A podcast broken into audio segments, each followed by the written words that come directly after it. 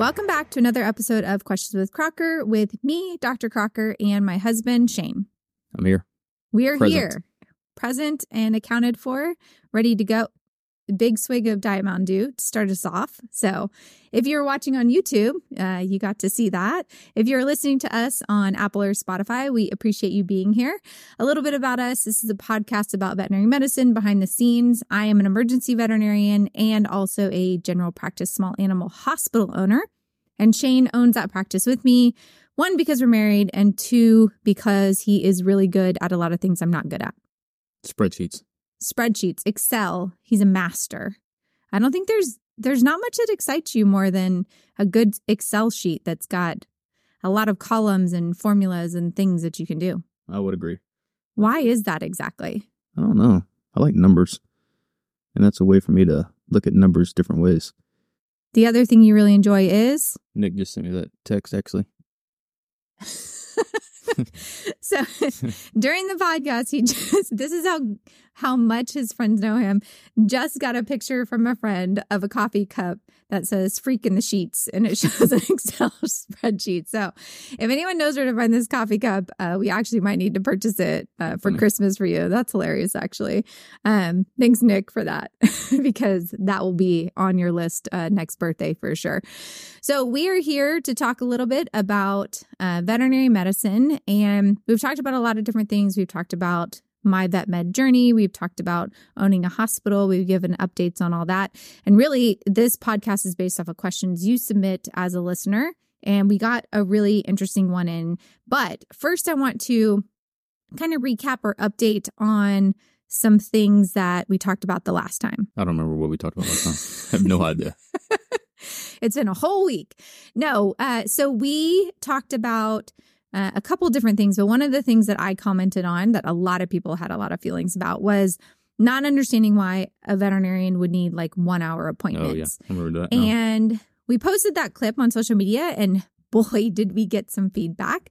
And actually some of it was really good information and things that I hadn't thought about, which is why we posted it because part of this podcast is sharing and learning and yeah, we actually asked people to share some information so we could learn from that. Yes. So they did.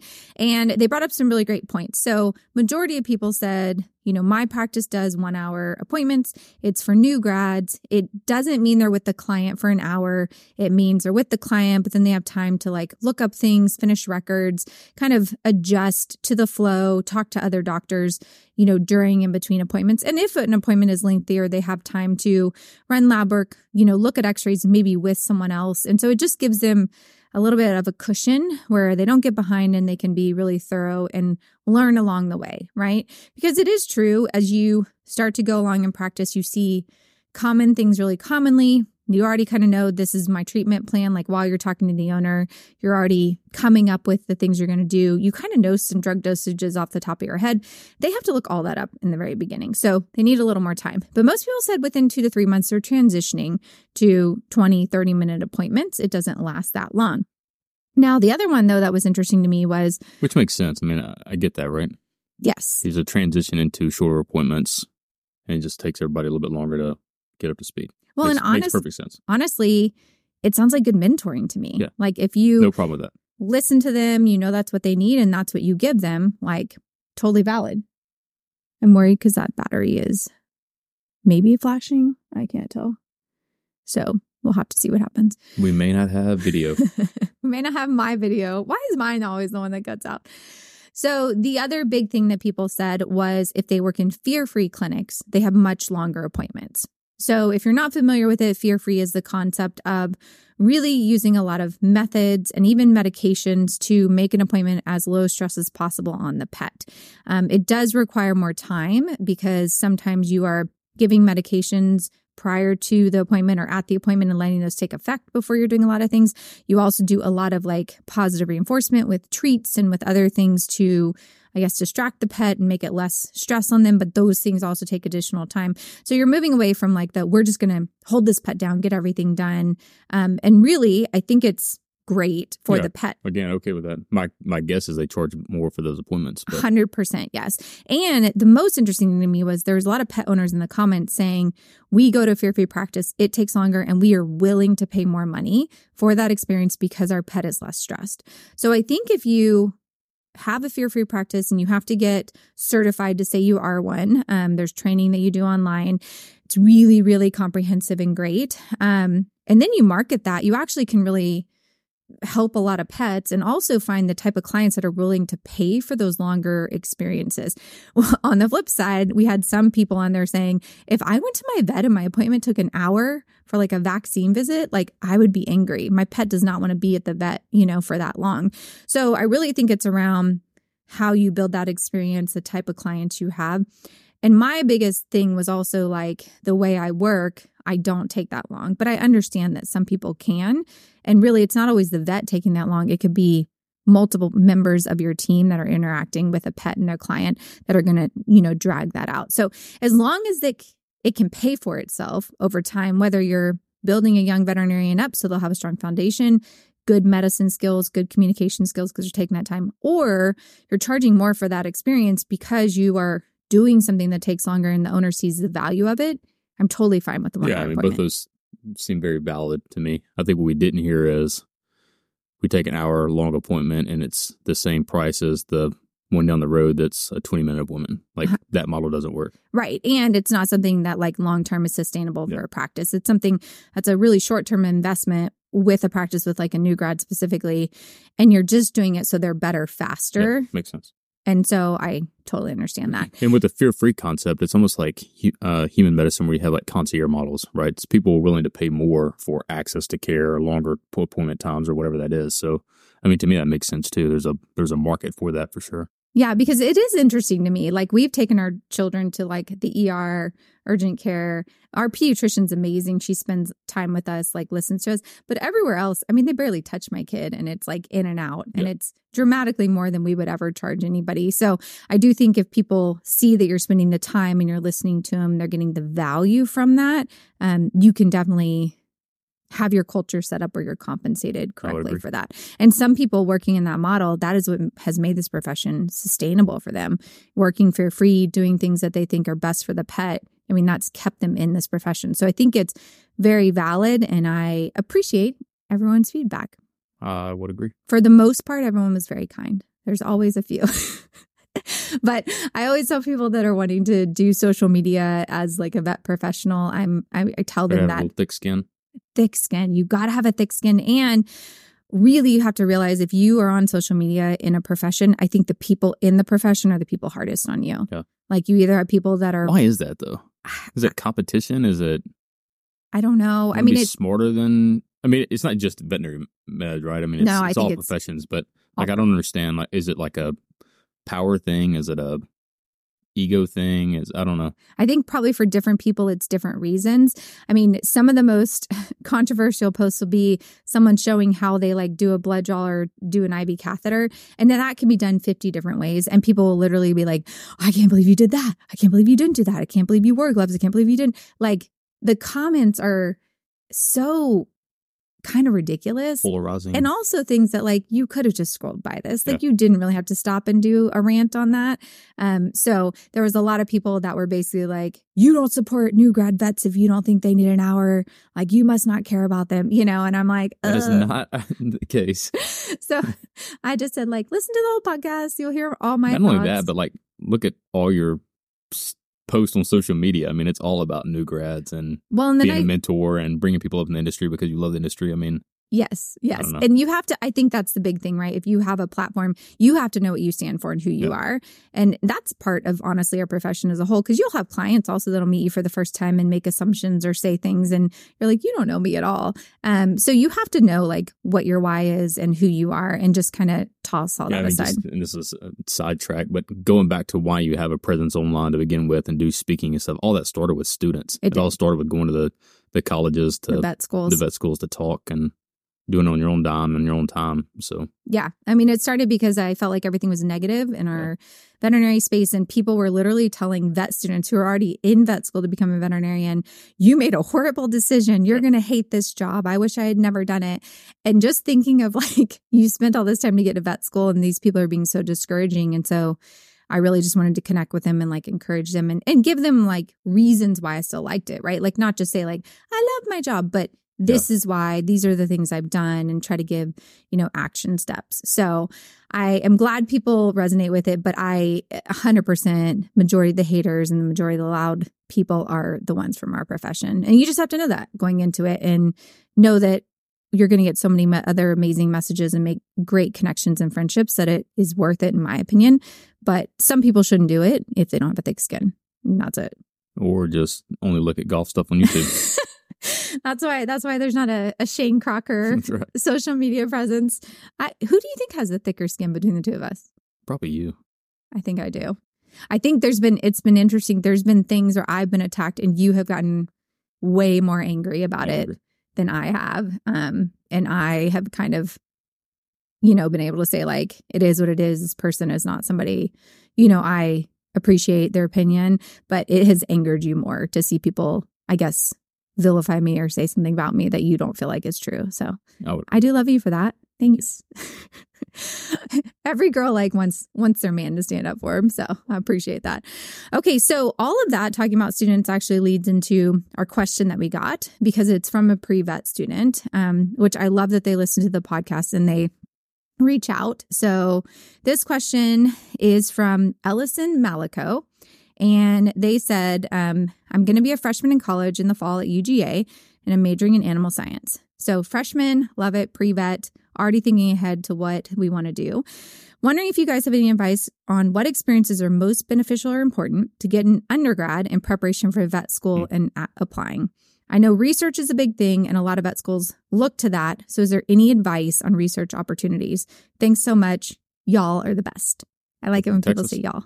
No, they're at UGA. But they put y'all. I know, but that's just a Southern thing. You know that. I actually had someone tell me don't say y'all in my videos because there'll be people that won't listen to you if you use. And I'm like, but that's how I talk. I'm not doing that on purpose. Just how, how it comes out.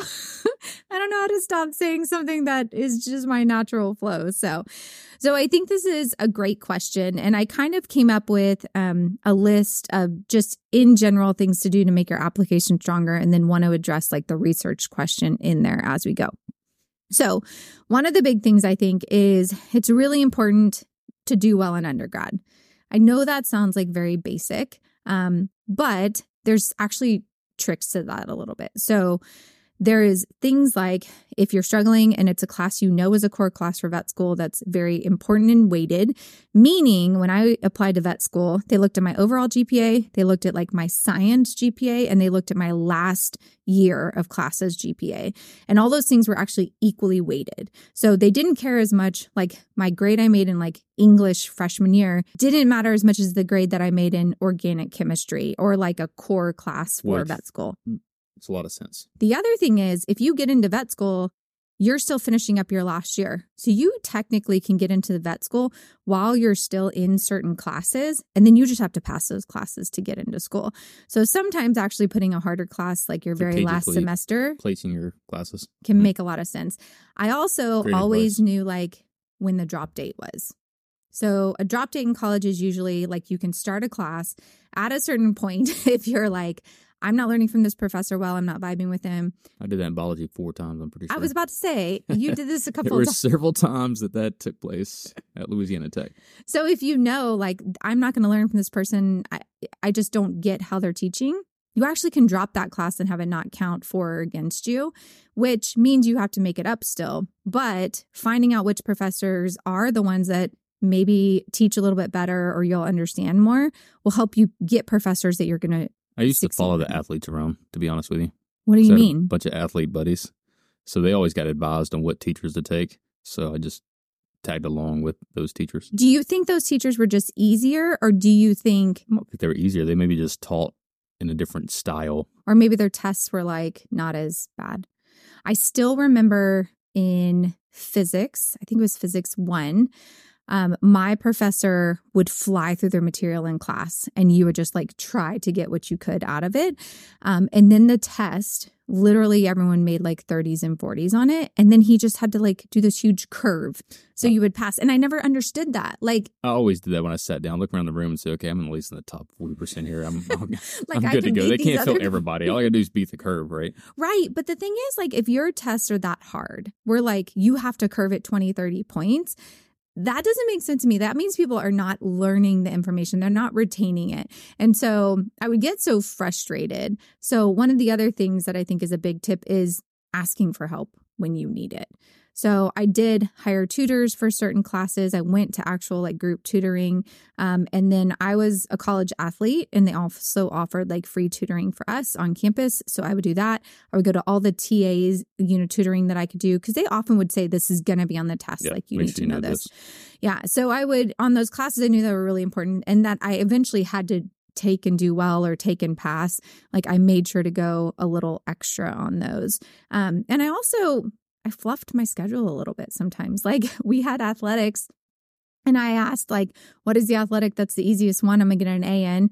And A&M had country and western dancing. Love to dance. So I went and got to learn like how to two step and met a whole group of people that we ended up going out with every night.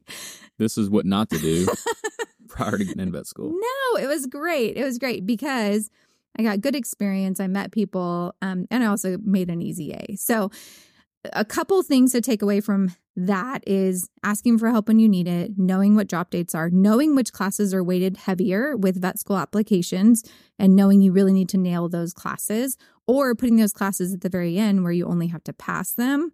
All those are kind of tips and tricks that I think you can Yeah, I think also early on going into college, a lot of times we're kind of gung ho about, you know, doing hard classes because you feel like you can do it. I always tell people out of the gate, take it, take easy classes right out of the gate.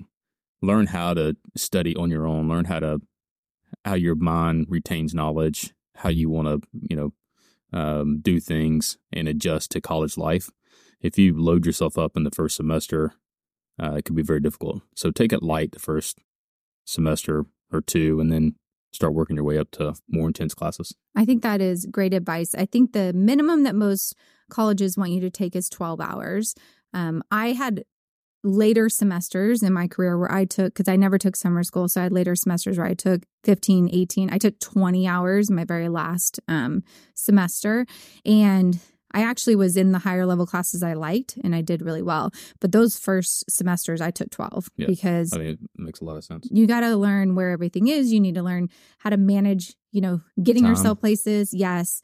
And how to study is really, really important. What kind of learner do you think you are? Because I think they say there's like visual where you can see things, there's where you hear it, there's where you read it, there's where you write it out. Like what type of learning Yeah, this, style this took me a long time to figure out, but I'm the guy that has to go to class and actually listen, pay attention, sometimes suck up to the professors so they know who you are. That's not a learning style. That's like a life It's a skill. life skill.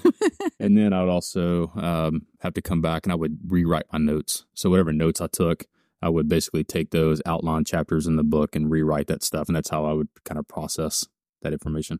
I think I was similar in the fact that I really liked to write things out and I was visual in a way because I could organize things on a sheet of paper and highlight and have lists and sections. And actually, during a test, I could think to myself, okay, like that was upper right corner and it was this list. And I could actually sometimes like visualize what the answer was because of how I laid out like my sheet of paper. But really, in vet school, the biggest thing I found out is if I can teach people something, I know mm-hmm. it. And so I was a group studier. Some people are very individual studying. I was a group studier because we would all get together, we'd have a big whiteboard and we would write things out. And then, you know, you'd have to explain it to your classmate or ask questions. And if we could do that, I was like, I, I really understand this concept. And I wanted to really understand it in vet school because these classes mattered. Yeah. Like understanding physiology, anatomy, those things mattered for me to be a good veterinarian. Hi, Bobby. Our cat has joined us for the podcast. So I think that those are all important things to look at and to know like what type of learning that you do and i think there's actual ways that you can test and check like what your learning style is um, a lot of people that apply to vet school are very smart and they have actually coasted through like high school part of undergrad. And so sometimes as they get into those harder classes, it's actually an adjustment to kind of say, oh, wait a second, this is not as easy as it's been in the past. So learning those things early and in undergrad are really, really helpful. Anything else you can add to the whole classes school part of it. Okay. So the next part that I thought would be important to talk about, which is kind of with the research side of things, is hands on experience. Let me, I'm trying to decide like how I can say this. So it is a little surprising to me that people will apply to vet school and never have worked with a veterinarian. It's surprising to me that people that are interviewing potential vet students would allow people into vet school without that. I in my opinion. I think that, you know, potentially people could say, you know, I volunteered some at a shelter or I helped a rescue, or if they're smart enough and they had good enough, like other things, grades, things like that. I mean, they probably could get away with saying, like, I had minimal, like, I visited the vet with my parents. But there are people who have like shadowed maybe one afternoon at a vet hospital and like that's the extent of their experience. And then they're going to school. I do totally understand that based on where you are, it can be hard to get experience. So there are areas where vets are not as common. There's areas where certain demographics might not have like access to that or the ability to get to a hospital and shadow. So there are some parameters around like if you're able to do it or not. But in general, if you want to go into a certain field, I think you should experience it. And I don't know how else to say that. Yeah, I would agree. I mean, and again, that's not just veterinary specific. I think it's any field, but specifically fields where you're going for a secondary degree. If I'm going to spend all that time, energy, money, money doing it, I want to make sure this is what I want to do. Yeah. So I would get as much hands on experience so you can know what is this really like. You know, it's not just playing with puppies all day. No.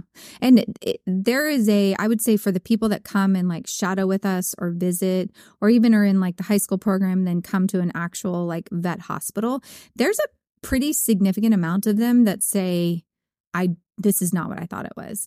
And that's because, yes, you're helping pets, but you're also dealing with a lot of very sick pets. You're dealing with clients sometimes that can be difficult. You're dealing with pets that can be difficult. You're dealing with euthanasias. Like it is not playing with puppies and kittens. And we say that all the time, but it still doesn't always like resonate yeah. with everyone. So it is important to try to spend time either volunteering, shadowing, or working in a hospital if possible. And if you're an undergrad, there's a couple of things you can do. I actually worked like at the vet school, um, and you can be a student worker in different departments. Um, I worked in the chemistry lab uh, when I was like young undergrad, and then as I got farther along, I actually went over and worked at the large animal ICU at the vet school and helped with treatments. The nice thing about being a student worker in college is they pretty much say like, when can you work? What are the hours? You make like no money, right, per hour, but you're getting experience and you're making connections. I think you also get yeah, so the networking connections part of that's huge too. I mean, yeah. you don't know who's evaluating those uh, applications they come in or who's going to be sitting in on interviews. I mean, all that networking could be worth your time and energy. Yeah, I mean, working in the large animal ICU was huge. I knew a lot of the techs and the professors by the time I had gotten to vet school, and especially in my clinical year. Like, I knew how the ICU was run. I knew where everything was. Like, the comfort level I had was much higher. Um, but the the connections were great, and having like a reference from those people was huge. Um, so I do think that there's a lot of opportunity, and your school should have like a student worker job site with job descriptions. Like I said, I started in the chemistry lab cleaning like glassware for chemistry and then i started like looking for other positions and found more and more i think the more you do them and you know you know different departments then you can kind of find what works for you so that's a good way to do it and the same goes for research so i didn't do research in undergrad but there's student worker positions in research labs where you go in and you run ELISAs and you run analysis. Actually, I did. I'm lying. I worked for a statistics person for a little bit and did like a really short research project. And actually, it's all coming back to me now. I'm too old. When I got into vet school, one of the research projects I did was doing statistical analysis and helping come up with all that for a big goat project for an equine vet. So you did a project with some pigs. I did pigs and goats. And actually, those were interesting because so we had to do a lot of blood draws. And both were kind of traumatic because goats, have you ever heard, you've heard a goat like cry, right? Oh, yeah. It sounds like a child. Like it sounds like an actual human child. And so we would walk in the barn and we were there to like draw blood and do stuff. Um, or they were going to be fed. Those are the two reasons people would come to the barn. And so you go in there and it sounded all of a sudden like 50 children like screaming at you. And so we're trying to get it like done quickly, um, get the analysis that we need and get out of there. The pigs, the pigs were actually not very nice. Um, it was a cool project where we were taking Oreos and we were putting birth control in the double stuffed Oreos and feeding them to the pigs because they were trying to find ways to control like wild pig herds out you know, in the world. So a way that they could like deliver birth control to them and they could eat it and it would help. So we would have uh, I don't know anything about science. I'm a finance guy, but how are you going to stuff Oreos full of birth control and throw them out to control the wild pig population? So I, don't, I just don't understand that concept. I mean, I, this is like a waste of a lot of money and energy. Work, no, I don't think we were working on like the delivery method. I'm just saying the Oreos were not the like long term plan. We were this working project on, was like, missing a few. a few pieces. The Oreos were good. No, we were working on does the medicine work? So our goal was does the medicine work? Not like what's something that a way that we can get it in the wild pigs. So there was a couple things on the first day, right? They're like walking us through, and these were like huge boars and huge pigs. And so they were walking us through like safety and stuff. And they're like, no one can go in a pen without someone else.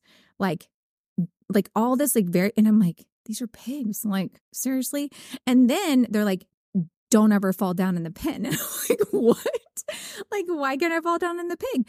And they said like if you fall down in the pen and they can like like bite your arm or your leg is like this and they can bite it they're like they can like rip your arm or leg off. And I'm like what did I get myself into? And I just kept thinking like this is for this experience this is gonna look good on my resume.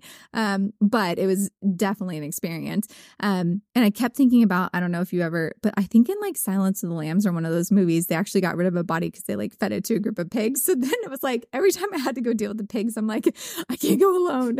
I was like stressing out about it. So anyways that's a total aside. But you can get research experience. It can actually be really interesting. It helped me meet a ton of great people, get better recommendations for vet school, and it was very, very helpful to me. None of it meant I was going to do research long term, but definitely helpful when I was applying to vet school and when I was in vet school to continue to like grow my resume. Those things are still in my resume. The papers I'm on, things like that are are good. So enough about the pigs eating people.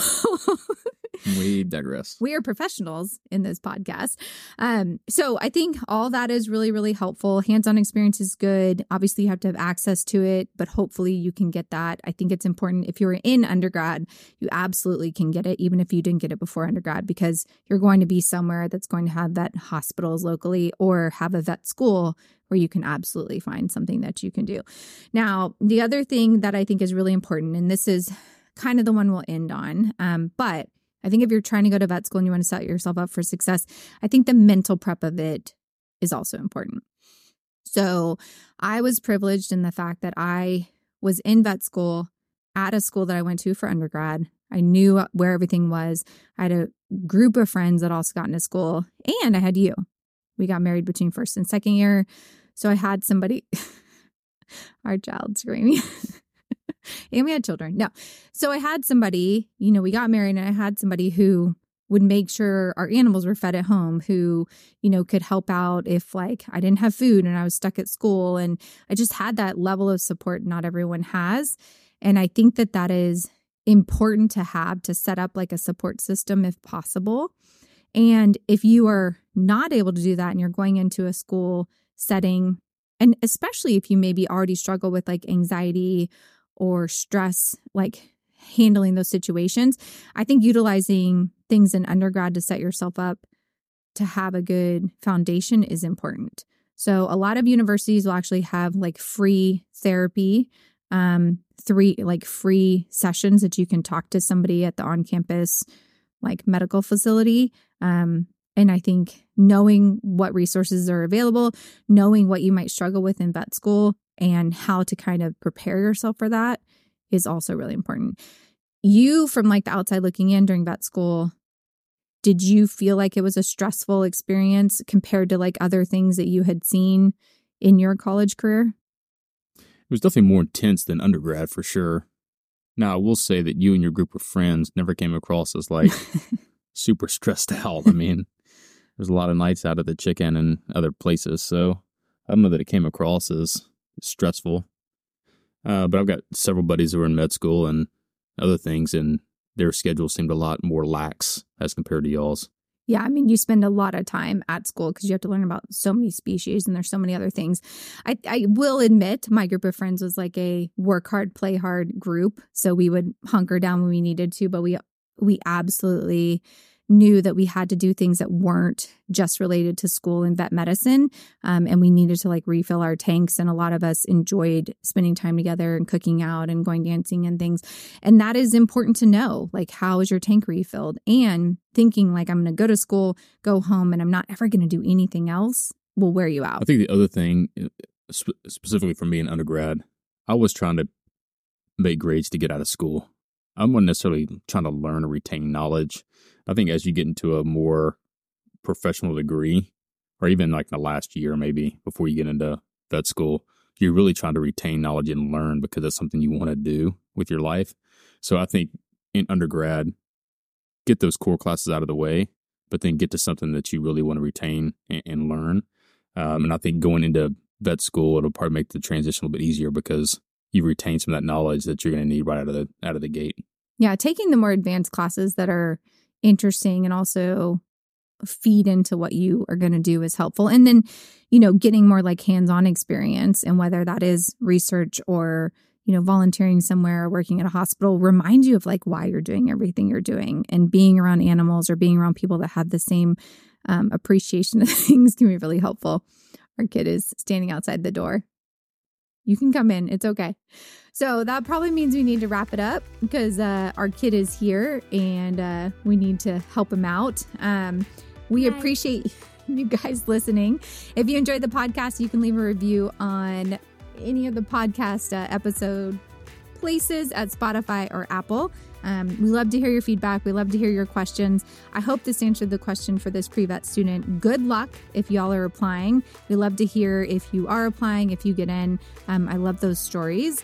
And reminder, we are not professionals. We're just sharing our experience and our thoughts about all this. And if you have anything you want to add, definitely let us know at Questions with Crocker. Yes, Thanks so us, much. Send us questions. Yes. And Corbett says hi. Thanks, you guys, and have a great day. Bye.